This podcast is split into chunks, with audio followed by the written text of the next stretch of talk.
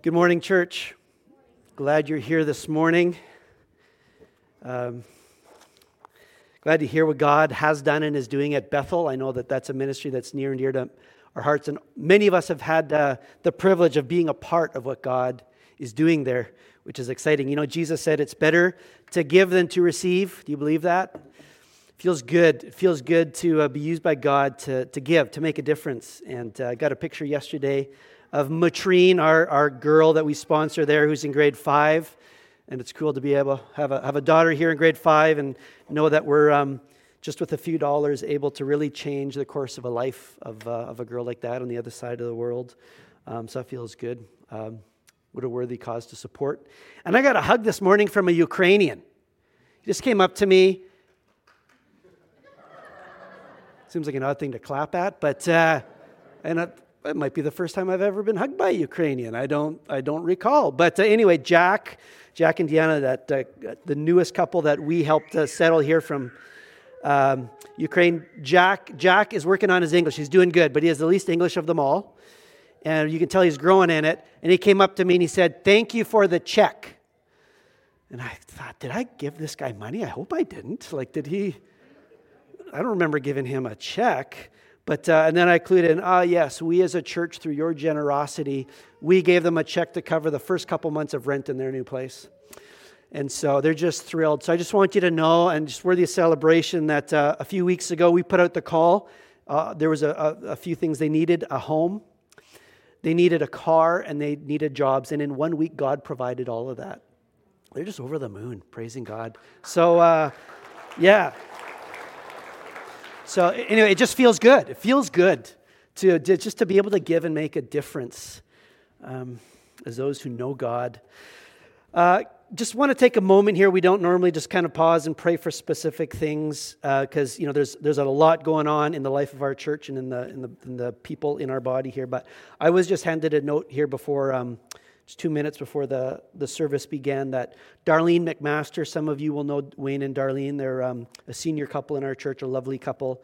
Uh, I guess she just suddenly took ill and she's not in good shape and she's uh, been rushed to, um, to Winnipeg. And so her husband Wayne just asked if we could uh, pray for them. So, could we just take a few seconds and lift uh, Darlene um, up in prayer? God, we thank you that you are everywhere. Lord, you are with Darlene and Wayne, and we don't know what's happening. God, you know what's happening. But Lord, um, they're looking to you for help, intervention. And so, God, we just pray, Lord, that you would guard her life. Lord, that you would bring a resolution to whatever is wrong, Lord, and um, that you would just work at this to, to restore her um, and bring yourself glory. And, and uh, may you just grant them peace right now in this situation. In Jesus' name, amen. Anxiety. This is a thing. Have you heard of this? Anxiety? It, it, seems to me like we're hearing that word more often than we used to.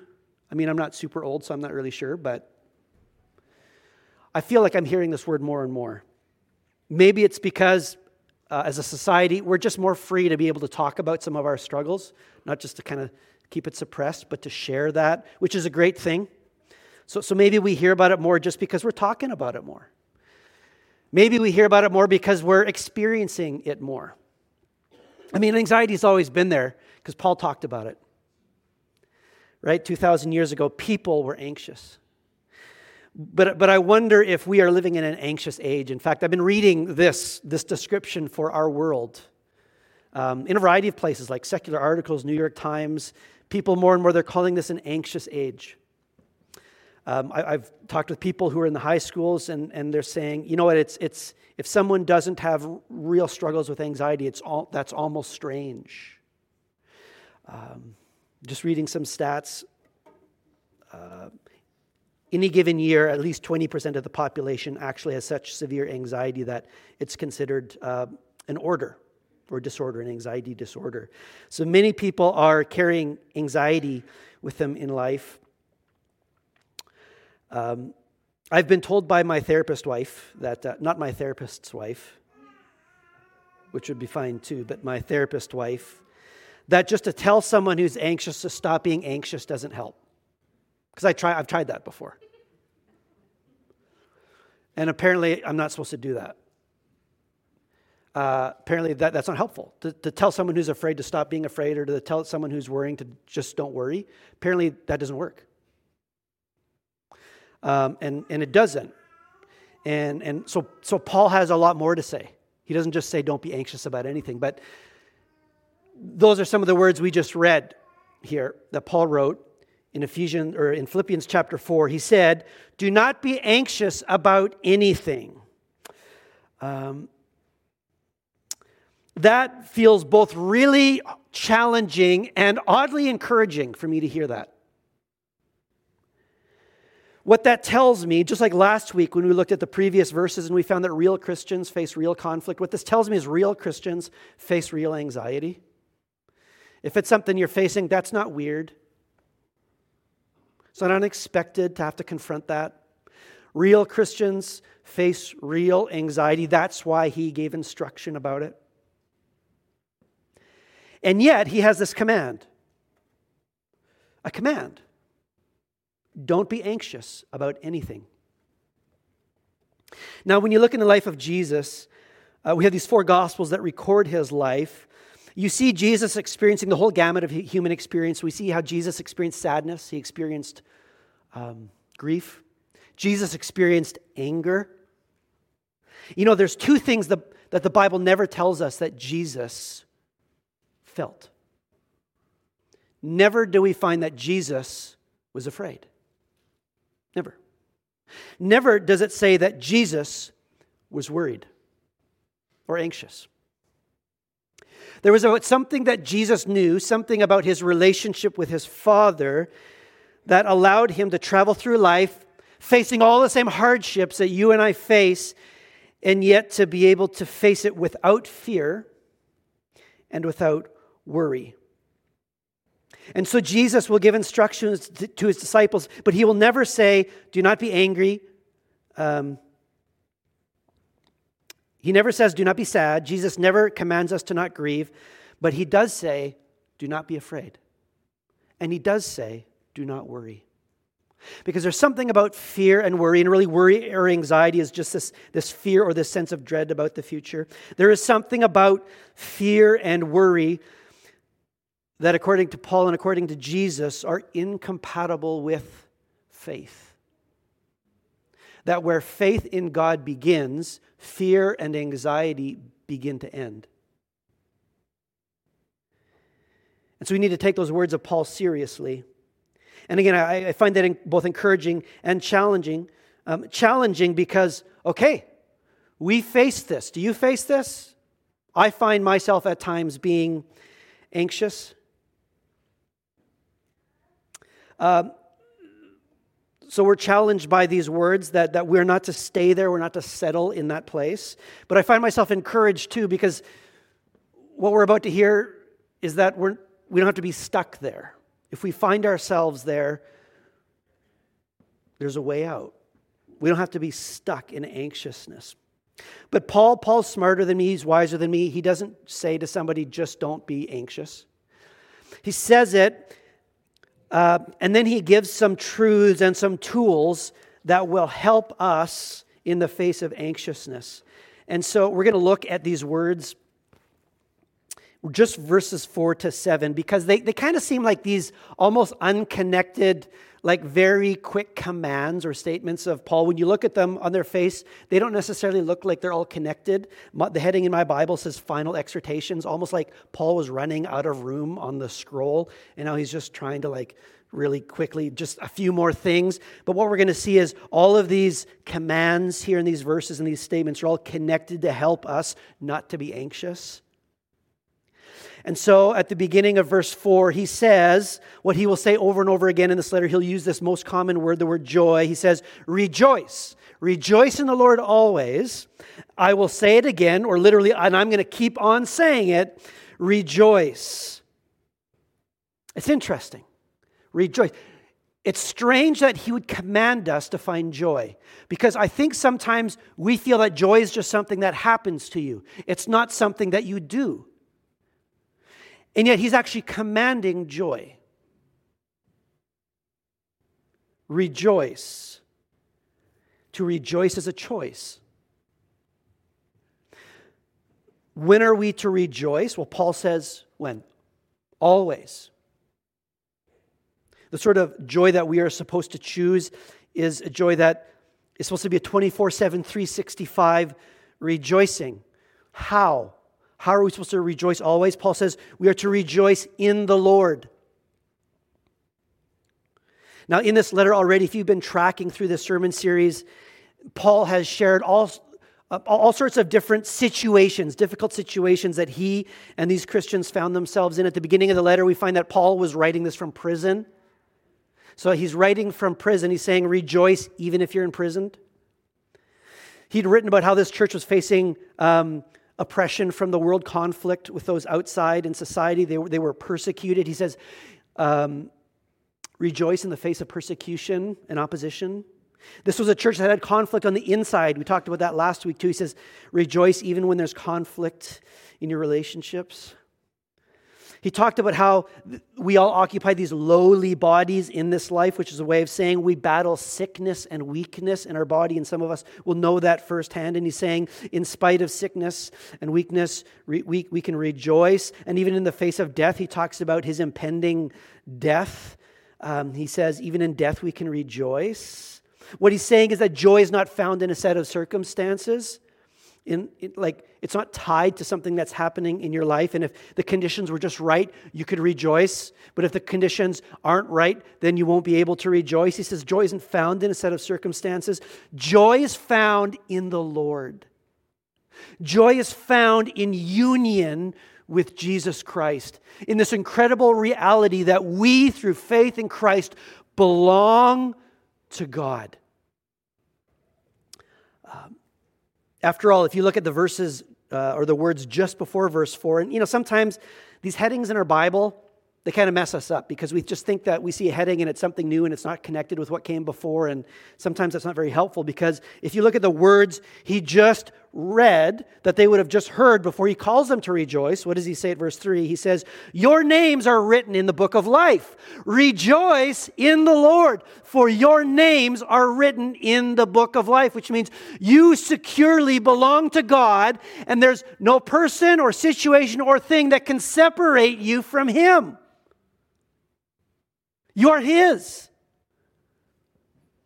This is your reality, the reality for all who have put their faith in Jesus Christ. This is what Jesus himself calls us to find our rejoicing in, right? In, in the Gospel of Luke, chapter 10, after the disciples have come back from doing ministry and they're all excited about what they had seen happen. And Jesus says to them in Luke 10, verse 20, He says, Don't rejoice that the spirits, the evil spirits, submit to you, but instead rejoice that your names are written in heaven. Where are we to find our joy? It's in the relationship that we have with God through faith in Jesus Christ. And Paul will, he talks about this in a variety of ways. But I love the way he talks about it to the church in Ephesus in Ephesians chapter 2, verses 4 to 6. He says, But because of God's great love for us, God, being rich in mercy, has made us alive with Christ, even when we were dead in our sins and our transgressions. For it is by grace that you have been saved, and God has raised us up with Christ and seated us in the heavenly realms in Jesus Christ. I love how he's talking about like present tense. It's not like, hey, someday you're going to be over there, but just hang on there. You're going to get there. He's like, where are you right now? Right now, you are seated in the heavenly realms in the presence of God with Jesus Christ because your life is found in Him. Because He is there, you too are there. It's a guarantee, it's a certainty. Our life is hidden in Christ. He says, rejoice in that. Rejoice in the Lord. Most people think that you get joy when you get what you want. But what Paul is saying is real joy comes when you realize what you have. When you realize what you have. And, and, I'm not talking about like a nice house and enough food and enough extra money to go on a nice trip.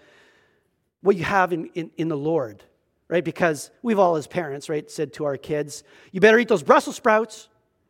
Because those kids in Africa, they would die to be eating those Brussels sprouts. Right? You should be thankful. You should be rejoiced that you've got broccoli. You got enough food. You don't want to go to school. Those kids in Africa would love to go to school. You should be rejoicing that you get a good education. You get to go to school. You ever wondered what like the parents in Africa tell their kids? Like those people that we tell our kids, be thankful that you're not like that. Like what do what do they tell their kids? I've been to Africa a couple times. I've been to Bethel, amazing place. I've been to Rwanda. I've been in a church where people were missing limbs because they were cut off during the Rwandan genocide. And people who were utterly poor, utterly poor, did not have shoes, and yet had joy. That was a joy that did not come from their circumstances. That, that was a joy that, that came and that flowed from their relationship with God through Jesus Christ. It came from their faith because they knew who they were and what they had. And that made all the difference.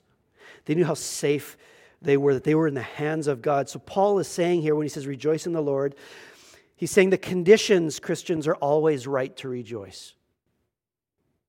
And that doesn't mean we don't feel grief and sorrow and loss and anger and these other things, because Paul will even say in 2 Corinthians 6, he says, We are grieving and yet always rejoicing. So it doesn't matter what we are also doing. He says, We, can, we are also yet to be rejoicing in the Lord because who we are and what we have in Him. We are to choose joy in the Lord. And he says that joy will lead to gentleness. He says, Rejoice in the Lord always. I will say it again. Rejoice. Let your gentleness be evident to everyone. I think what he's saying is if, if, if you really find your joy in the Lord, if that's where that's coming from, you're not going to have this, this mentality of poverty, right, or insecurity, where you got to vie for yourself and you got to defend yourself because that's the opposite of gentleness. It's being contentious, it's being quarrelsome, right? It's being defensive, easily angered because you feel like you, you, you've got to secure yourself. But he says, if you know who you are in the Lord, you can go through life in these relationships with this gentleness about you because you have this mentality of richness and security in Christ. Be gentle.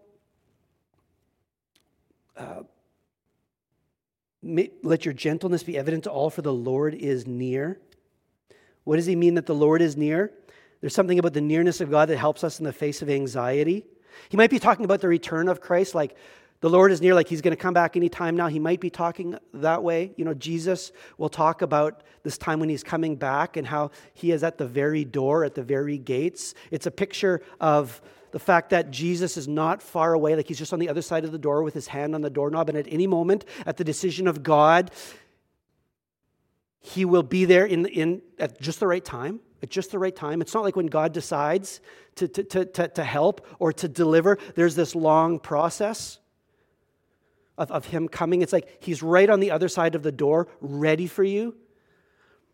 Not like, I don't know if you've been following the news, right? There's this debate are, are we going to give Ukraine tanks as they try to defend themselves against Russia? And if the, if the Germans give their Leopard tanks, the Americans will give their Abram tanks, and finally they decided, yeah, we're going to give the tanks. Oh, oh, well, I don't really think about that, but when I was reading, I thought, uh, okay, well, that, that will help. And then I read the delivery time frame to get it there to okay, two to three years.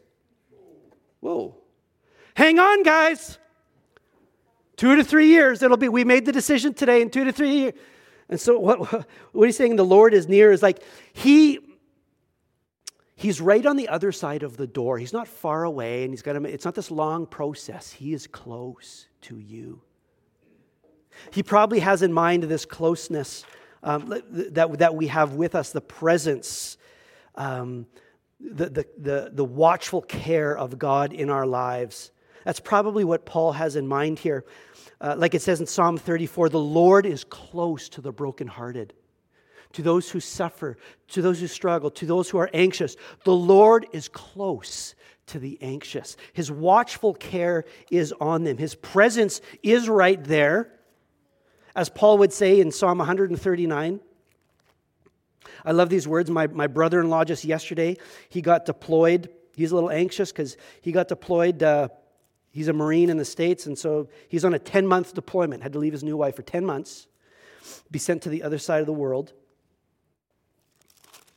And I texted him these verses yesterday, but this is what the, the words of David in Psalm 139 he says, Where can I go from your spirit, God? Where can I flee from your presence? If I go up to the heavens, you are there. If I make my, my bed in the depths, in that cave, that dark place, right deep in the earth, you are there. If I rise on the wings of the dawn, if I settle on the far side of the sea, even there your hand will guide me, and your right hand will hold me fast.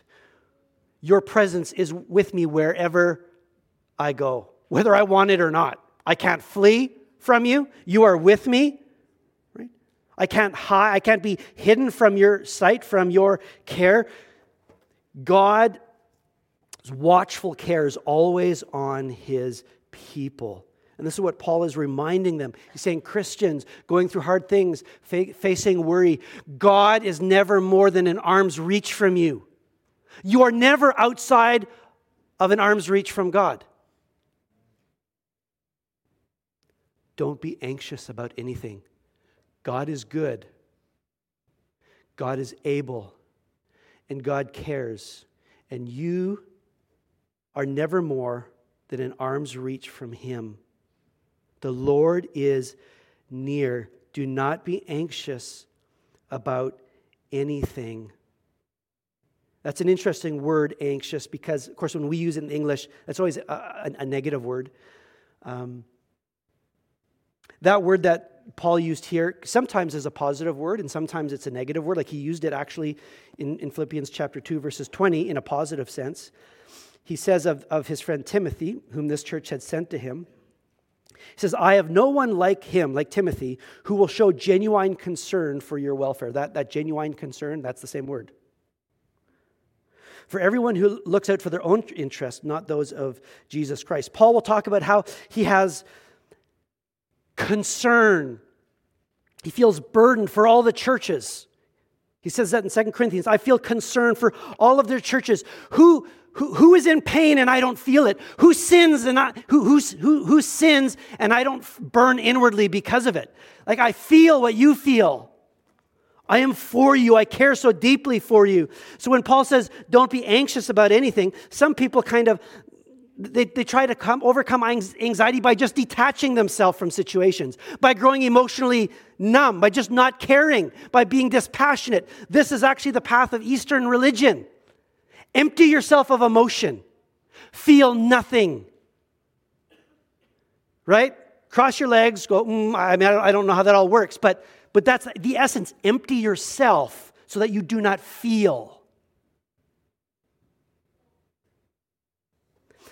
What, what Paul is saying here is, is not that we are to live unconcerned, dispassionate lives, you know, not to care and feel burdened for those around us, because we, we are, but, but there's a certain concern, he says, that you ought not to have, that you don't need to have, right? This anxiety that he's saying, don't, don't be anxious, it's loss of peace with God. It's fear for the future. It's a lack of trust in God's care. And he says, You don't need to feel this anxiousness that brings fear into your life. The solution, he says, um, isn't just to tell them to stop being anxious. Like, just don't be anxious. Tell yourself. You, you ever, I, I find that when you speak to yourself that way, like it often makes the problem worse. Right? I said a couple Sundays ago, you know, you, you know when you're by the cliff, don't jump off the cliff. Don't move towards the cliff. You're focused on the cliff. Don't, don't, don't, and you find yourself drawn to the thing. You're saying, don't, don't, don't. And so I know some of you, you hear, don't be anxious, and you go, that just made me more anxious. The thought of not having to not be anxious only makes me more, I'm anxious about being anxious. Do you ever feel that? I'm anxious about, I ought not to be anxious. It's a sin to be anxious. Am I not a good Christian? I'm anxious. Now, my problem is just growing. He's not saying, he's, be focused on not being anxious. It's not self talk. That doesn't help. That makes worse. And I mean, we, we, we all respond to anxiousness in our own ways. I, I, I pace.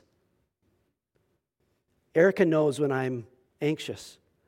I pace, and what else do I do?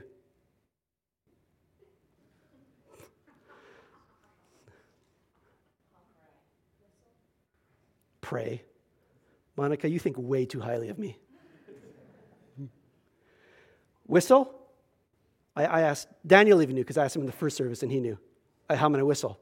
So people that know me now, they know uh, as soon as I'm whistling, Erica's like, What are you worried about? What do you mean? Well, you're whistling. Oh, yeah, you're right. I'm worried about something, thinking about it. I'm pacing and I'm whistling. We all have our own thing. But, but he's saying here the solution is not to self talk, right? Just to say we ought not to. It's God talk, okay? So we're to turn, we are to turn away from anxiousness by turning to something. And what, what, what is he says? Supposed to replace the anxious thoughts. Verse, verse 6 Do not be anxious about anything, but in every situation, by prayer and petition, with thanksgiving, present your requests to God. He's saying, don't turn inward with your anxiousness. Don't even turn outward towards others, although it is obviously not bad and be very good and healthy to be able to share and receive support from others. But he's saying you sh- your, your anxiousness should cause you to turn upward, to turn upward to God, to talk to God. Talk to God about it. Because that's what prayer is, right? You knew that? Prayer is not some really, you don't, you don't need to go get a degree in it to figure prayer is talking to God. He says, Don't be anxious about anything, but in every situation, no matter what you're facing, what you need to do is you need to talk to God. And to understand kind of what he's saying here, the version I'm using, NIV, up on the screen, it doesn't really give you that great sense that the readers who got it, the letter in the Greek, would have understood, because he uses these two parallel statements, the same words that we don't see here. But if you throw that up on the screen, this is literally what Paul says here in these verses. He says, Let your gentleness be known to all people, let your requests be known to God. So there's two things here, right? Something is given to people, and something is given to God. He says, Don't give your anxiety to people, turn to God and pour out, pour out your heart, cry out to God. I think what Paul is saying is people should know your gentle response. God wants to know your cries for help. In other words, be gentle with people and be genuine with God. And very often, I think we get that reversed. Be gentle with people, but be genuine with God. I think sometimes we treat God with kids' gloves. God's like, He's like, I'm a, I can take it. Come and share with me your fears. Come share with me your hurts. Come share with me your questions and your doubts or whatever. Come cry out to me. Right? But sometimes I think that we need to come to God and we, we want to be gentle with God we want to be proper and only pray the right sort of things, but that's not what Paul is saying here. That will not help you, uh, that will keep you in your anxiousness. What you need to do is in prayer, you need to come and you need to present your requests. You need to cry out to God for help. So let's not get that backwards. He's saying you need to burden God. All, in every situation, because that's what, that's what he invites you to do. Isn't that what Jesus said? Ask. You have not because you ask not. Ask, seek, knock, and the door will be open. Bang on the door of heaven, on God's door, every hour, in every situation. Don't suppress, but express your cries to your Father in heaven. I think this is one of the reasons that we're given the book of Psalms, right? These 150 prayers of David and, and others to God, just a whole range of prayers, right? Joy, celebration, lament, sorrow, anger, confusion, fear. He gets really real with God.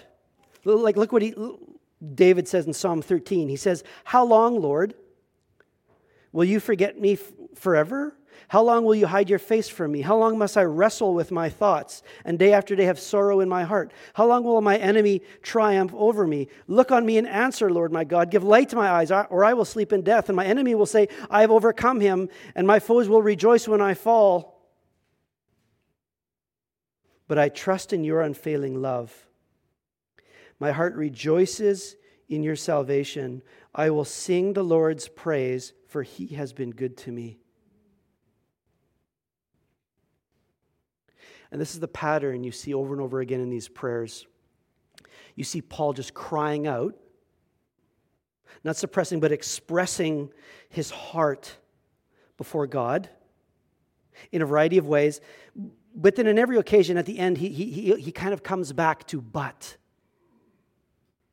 But I will trust in you. My heart will rejoice in your salvation, for you have been good to me. This is the sort of prayer that Paul is, is asking us to come to pray as we confront our anxious thoughts. Cast your anxiety on the Lord because he cares for you. Do you do that? Do you pray like that? Do you pray those sort of prayers? Paul says, in every situation, no matter what you're going through, do you go through your day expressing the contents and the cries of your heart out to God with whatever you're facing?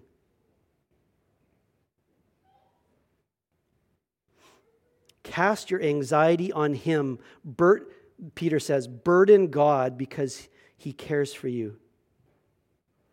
Luther says, pray and let God worry. D.A. Carson, um, pastor that uh, I sometimes read, he said this I have yet to meet a chronic worrier who enjoys an excellent prayer life. There's something about coming and just expressing the cry of our heart to God that combats anxious thoughts. So instead of going inward with self talk, which, which, we kind of naturally do, I think, our anxiety causes us to do, we, he says you need to look upward. You need to talk to God about it. And not, not just talk in, in any sort of way, not every type of prayer combats anxieties. Like what I'm not saying is go curse God call God evil. Don't accuse God. Demand something from God. That's not the sort of prayer he's talking about here. He, he gives it a little bit of a description. He says, Don't be anxious about anything, uh, but by prayer with supplication and thanksgiving, present your request to God. Supplication, all of your needs. Express that to God, but express that with thanksgiving, which is to say, do all of that just like David did. Do that, but also be mindful, also pray the prayer of thanksgiving, remembering who you are and what you have in Christ Jesus. Prayer is the way, the tool that God has given us to battle this, these anxious thoughts. Pray in every situation the prayer of supplication with thanksgiving. Sometimes when we're anxious, we just don't want to pray. Sometimes we think we only pray when, when we feel like praying. I don't know if Jesus did that. Like when he was regularly out praying, I think prayer is a discipline. You know, when he was overcome with, with all of these demands and the weight of all of these, because he really cared, he, he had genuine concern for people, and that could be overwhelming. Jesus had the discipline of getting away just to talk to his Father. And so I want you to see here that prayer is, prayer is a command. He's not saying just it's something that will just happen on its own. It's something that you have to choose to do, even if you don't want to do it. Because anxious thoughts kind of keep us inside, turned inward. Prayer is a discipline. It's something that you just need to do, whether you feel like it or not. Because in doing this, in, in just presenting one's heart to God, but then also praying with thanksgiving, speaking to yourself, and thanking a God for what He has done for you, what He, all of His promises to you, who you are in relationship with Him says, if you do that, you will experience the peace of God which transcends all understanding. But, but that's not just something that you do once, right? It's like pray in every situation. This is a pattern. He's not saying, oh, you're anxious, pray that once. It's, it's still there. What do I do? He's saying this, this is a pattern. of life, in the situations of your life, be quick to go and burden God honestly before Him. He wants nothing more than to carry your burdens. So I just want to say prayer is a discipline because I know, especially when we're anxious, we, we don't feel like doing it. Someone after the first service, they, they gave me like a little um, illustration, which sometimes I will use other people's stuff and I rarely ever give credit. But uh, a gal came and said, Yeah, it's like water. It's like when, when, when I'm just drinking enough water, I want water. I drink water. But when I become dehydrated, when you become thirsty, that means you lack water. You're dehydrated. But, but when you're in that position, you don't want the thing that you need. Right? She says, I think that's kind of like anxiety. When you're, when you're feeling that, just the very feeling of that can kind of keeps us takes away maybe the, the desire to pray and so that's what i want you to hear here. Prayer he says don't just expect the desire to cry to god. Prayer is a command. And so i remember um, someone in the church here who, who was going through tough things who was struggling with anxiousness and didn't really have this desire to pray and just kind of wanted was worried by that. What do i do about that? And um, i told this person we talked about prayer being a discipline. I said, you just need to set a time. You need to set a time. You make a time to pray from this time to that time, and you set the alarm. And you're going to pray for 10 minutes. And you're not going to stop talking to God until the timer goes off. You ever tried that? You're just going to, and, and, and here's what I want to commend. Talk out, when, when, when, when, you are struggling with anxious thoughts, talk out loud. Talk out loud. Pray. I, I, this is just me. I'm not. This isn't chapter and verse. But I find when I open my mouth and I let the words come out of my mouth to God, I just find I am able to unburden myself um, in a way that I can't if I just sit in quietness and bow my head and be a good little boy. Wander your house, open your mouth, set a time, set the alarm, right? Commit to pray, to supplicate before God, which is to cry out, to present your needs, to present your problems, but not just that, but then also to pray thanksgiving. And so I said to this person, take time to do that for a few minutes, and then set aside time, so many minutes, to only pray thanksgiving. Only to thank God for his promises and all that he has given you. Paul says, Do not be anxious about anything, but in every situation, pray. Present your request to God, and the peace of God, which transcends all understanding, will guard your hearts and your minds in Christ Jesus. The peace of God, he doesn't command peace. He says peace is something that will happen, peace is something that will come to you, something that God will give, which will transcend, surpass all of these anxious thoughts that, that, that come to your mind, that come to your heart. The peace of God will guard your hearts. And he's not talking about this feeling of peace. Just throw up this last verse here, Jasmine. Romans 5, verse 1. Paul says, Therefore, since we have been justified through faith, we have peace with God through our Lord Jesus Christ. This is the peace he's talking about. This is the peace that God has made with us through faith in his Son right? Because when we, when, we, when we trust in Jesus, when we repent of our sins, what happens? God forgives us completely. God gives us the gift of eternal life. God brings us into his family and he calls us child and he says, You call me father. Right? God says, My presence is now with you. I will never leave you, I will never abandon you. This is the peace you now have with me through Christ. He says, This peace now as you, as you are mindful of that, as you rejoice in the Lord, as you know that the Lord is near, as you present your request to God with thanksgiving, this peace, this reality will guard, will be this protection, will guard your hearts um, and minds from these anxious thoughts that will come to you, kind of like a weighted blanket. Do you have a weighted blanket? I'll just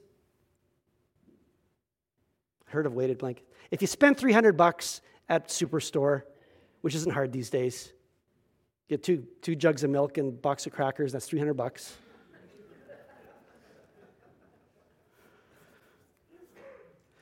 Uh, yeah, this last week, you spent 300 bucks, you get the gift. Ah, what's the gift? It's a weighted blanket. Hmm. What's a weighted blanket? I read a weighted blanket is to help you with anxiety. Apparently, the pressure of the blanket does something to your nervous system, it slows your heartbeat because you feel protected, you feel covered, you don't feel exposed, right? He's saying the peace of God covers you. I, I, remember times in our life with both Eric and I were going through anxious periods. We'd actually pray that way. We would pray, God, would you surround us like a blanket? Would you cover us? Right? And, and, and with, with your peace. And he says, if you know this peace of God through Jesus Christ, that peace will, will guard you from these anxious thoughts, these lies that can bring crushing anxiety. So, this morning, are you anxious about anything? I want to invite you into a moment of prayer. But maybe this is very personal for you. Um, I invite you to bow your head and, and, maybe close your eyes as, as we take, um, take a couple of minutes to pray together. But are you anxious about something this morning? Technically, it's the afternoon.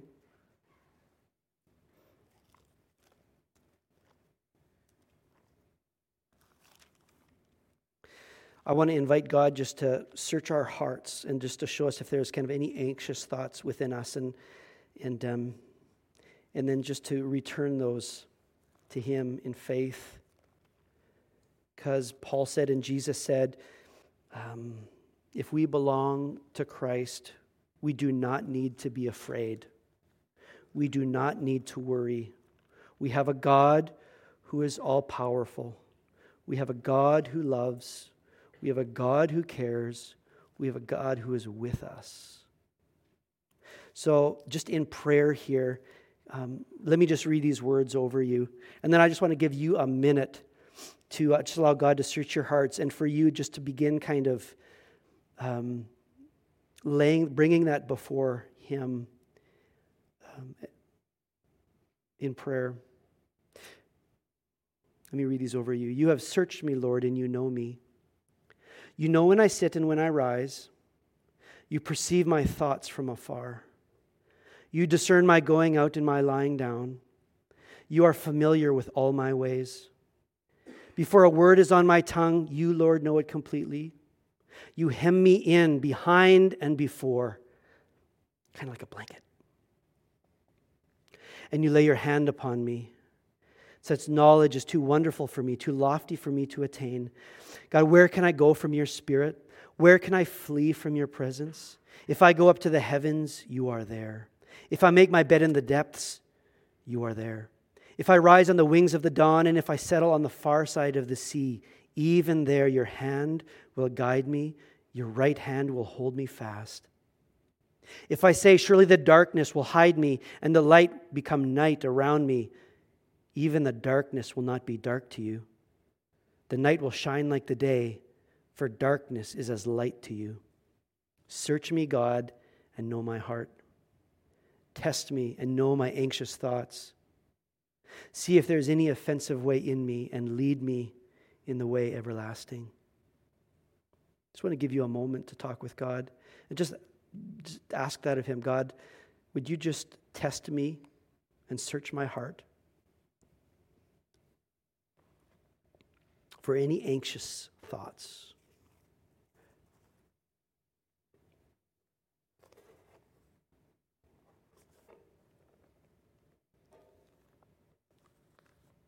Take a moment just to offer those to God, just to cast your cares onto Him.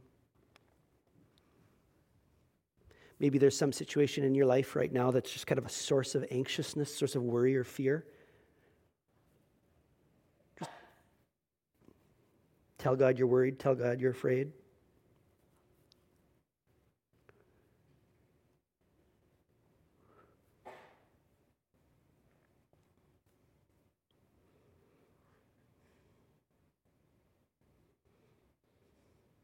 Take a moment to thank Him for who you are through His Son, for the eternal life, for the security that you have in Him.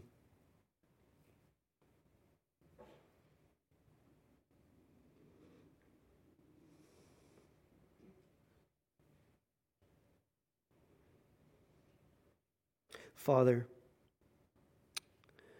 we rejoice in you, Lord. In this room, we're facing just a whole bunch of situations. Some of us were facing really difficult things.